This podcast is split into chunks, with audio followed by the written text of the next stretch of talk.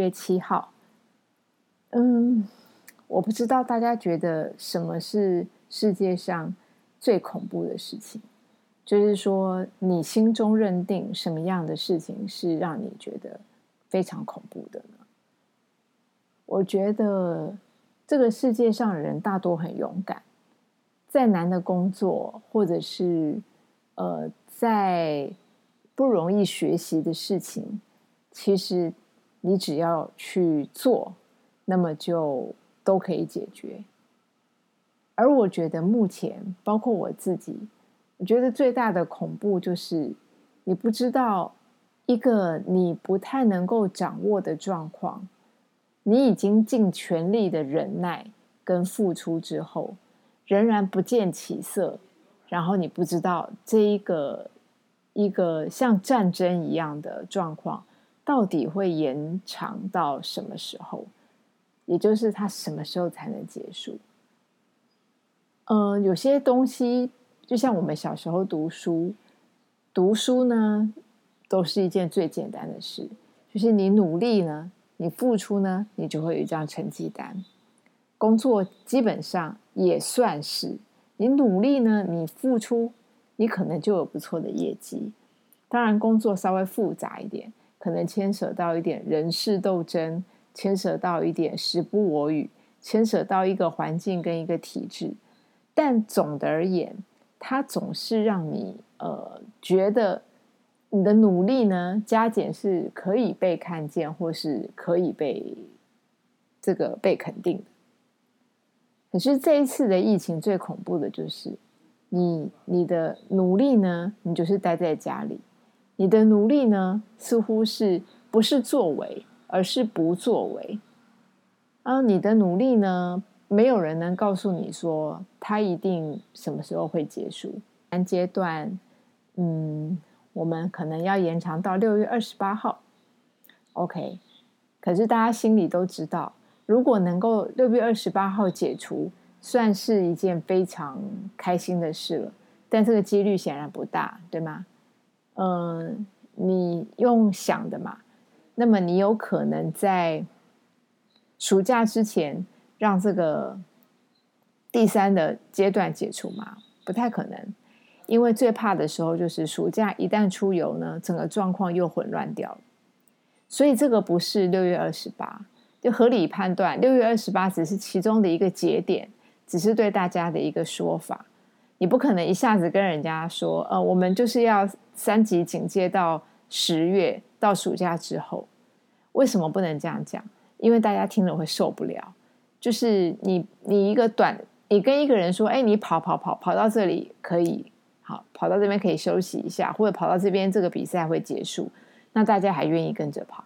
你一开了，你一开始就跟人家说一个这个全马的马拉松，那人人都会觉得非常疲累，他就跟你说我不玩了，因为太累了。”所以呢，这就是为什么没有人能够在一口气、第一时间就直截了当的跟你说：“对我们就是要延长到十月，甚至延长到年底。”因为这种话没人敢讲，也没人敢承担，经济会受不了。更恐怖的是，你自己会受不了，听的人会受不了，那听的人的家人也会受不了。因为所有的社会都已经在忍耐，忍耐到一个很极限。所以有些话是不能说的这么早。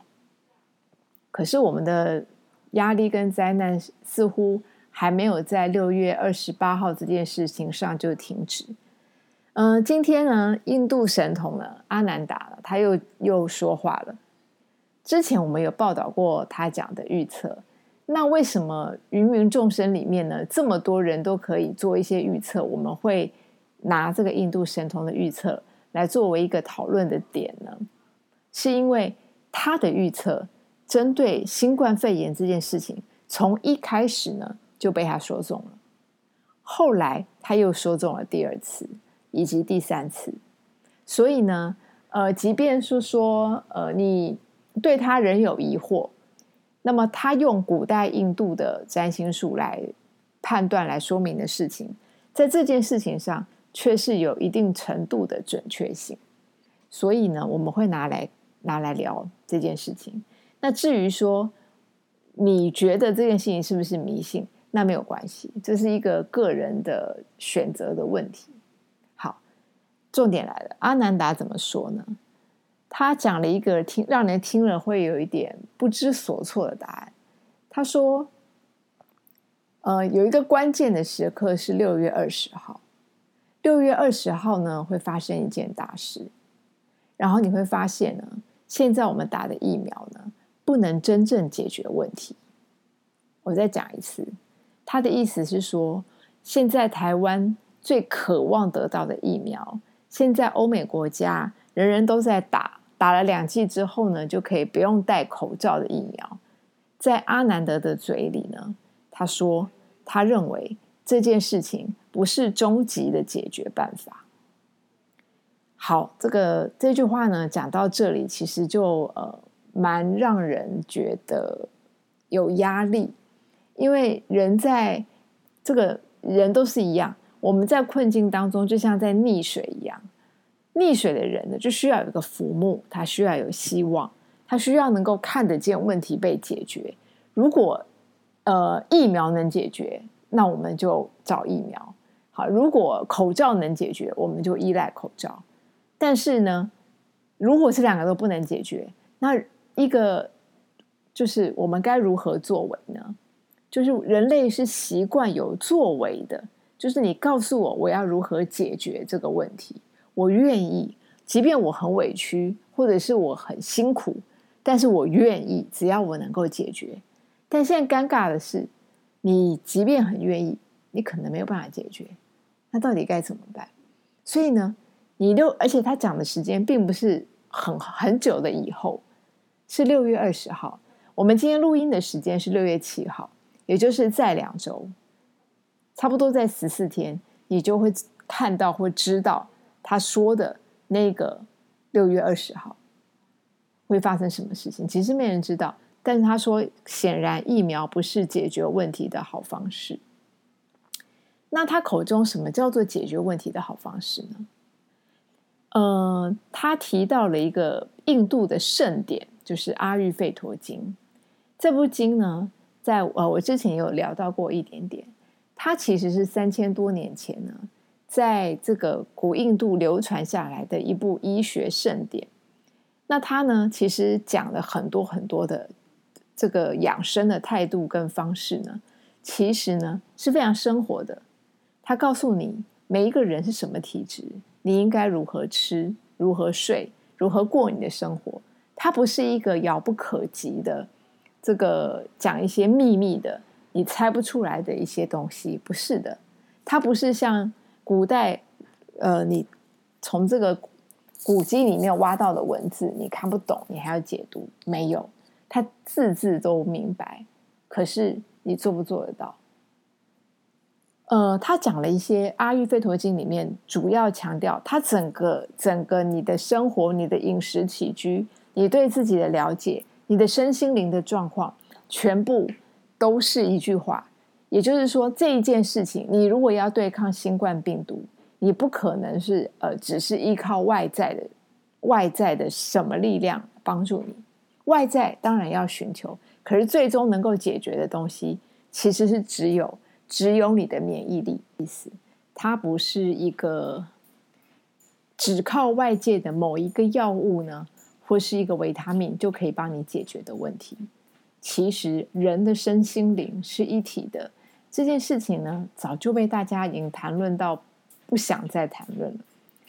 但是身心灵真的有整合吗？大部分的人其实是没有整合的。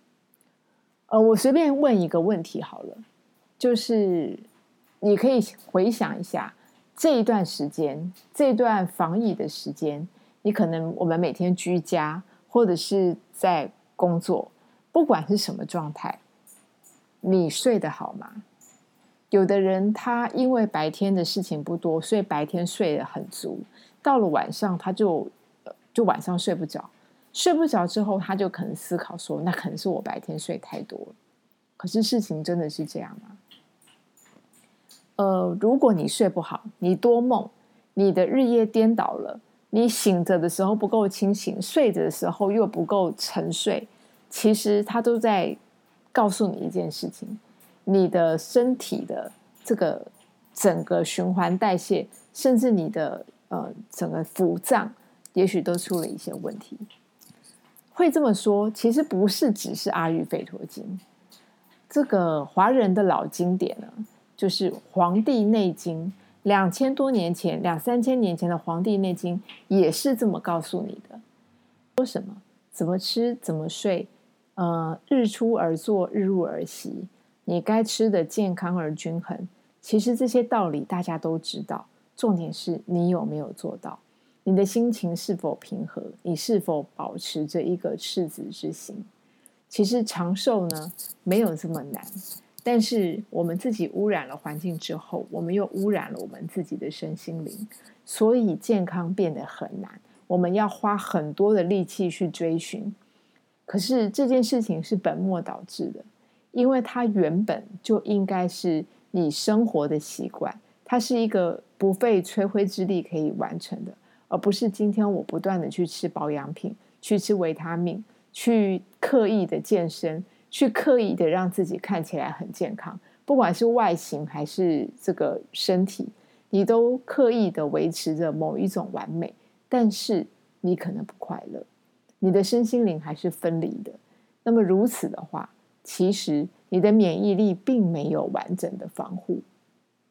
不管是印度的阿育吠陀经，中国的《黄帝内经》，它只有强调一件事情：人不是人的健康，不是只是针对你这个肉体。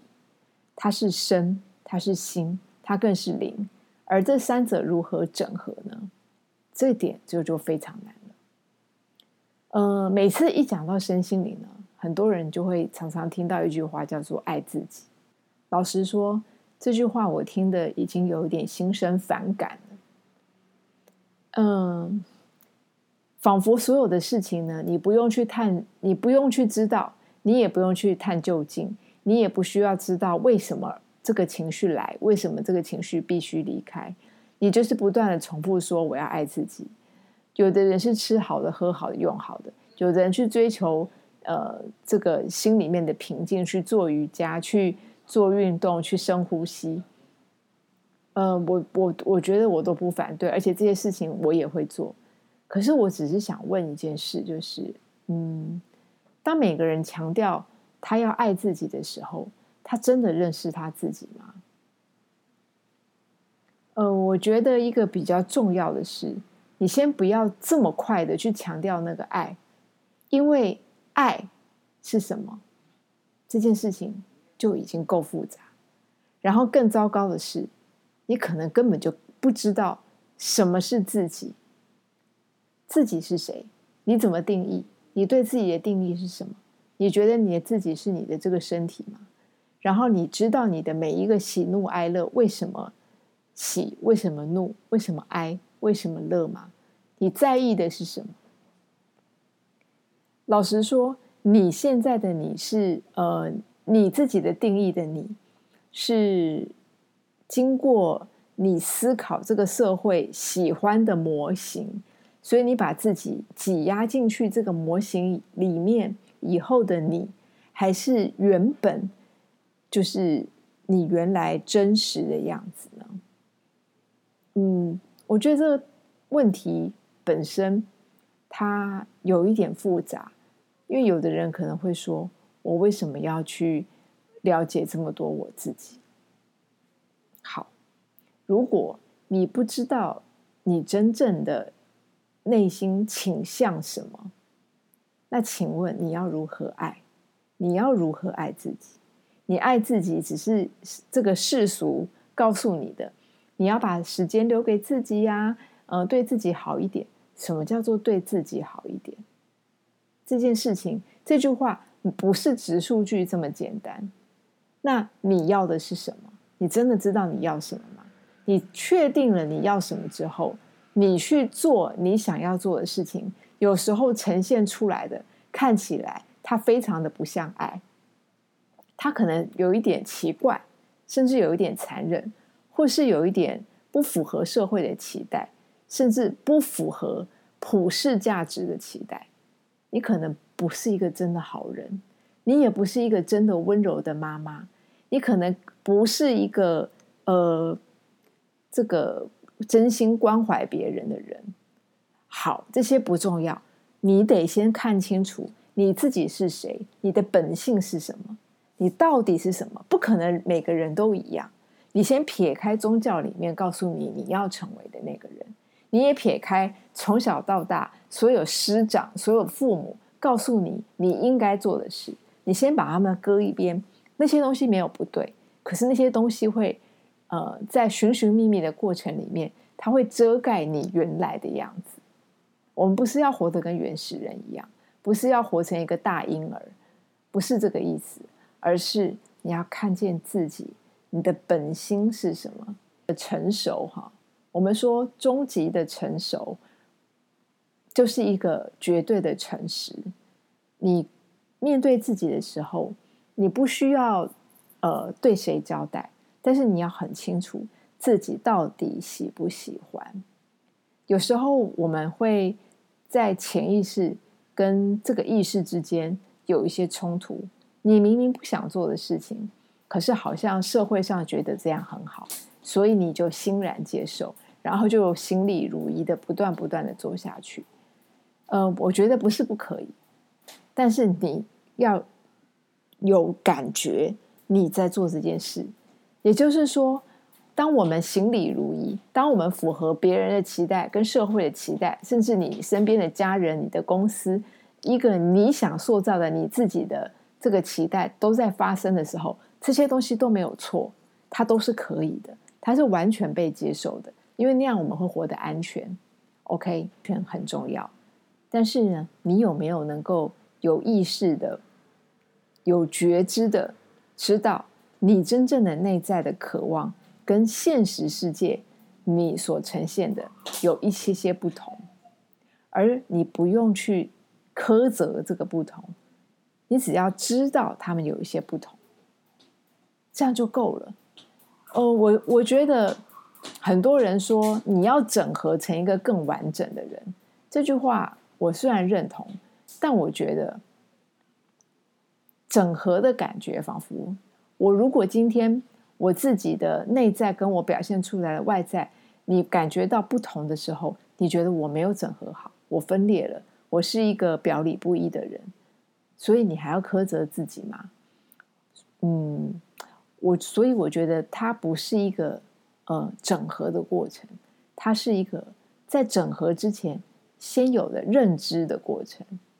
其实我们每一个人在好几层的自己里面，他可能都有一些的支离破碎。支离破碎可怕吗？呃，不可怕。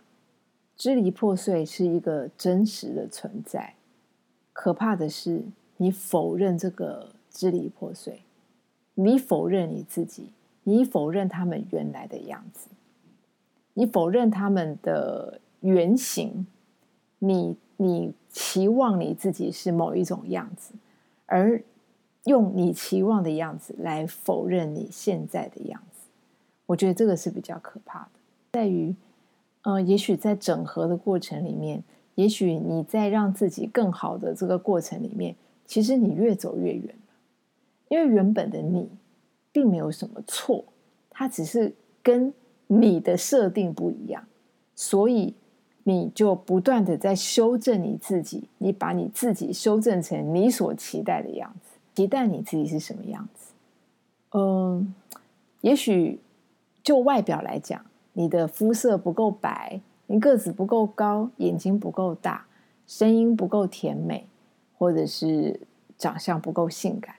你可能觉得这些东西都不符合你的标准，所以你不断不断的在做努力，你不断的从外形在改变你自己。有的人可能不是很在乎外形，有的人想要把自己挤成一个好妈妈、好的师长、好的工作人员，呃，符合社会的期待，这些都非常的标准，也非常符合整个社会对每一个人的期望。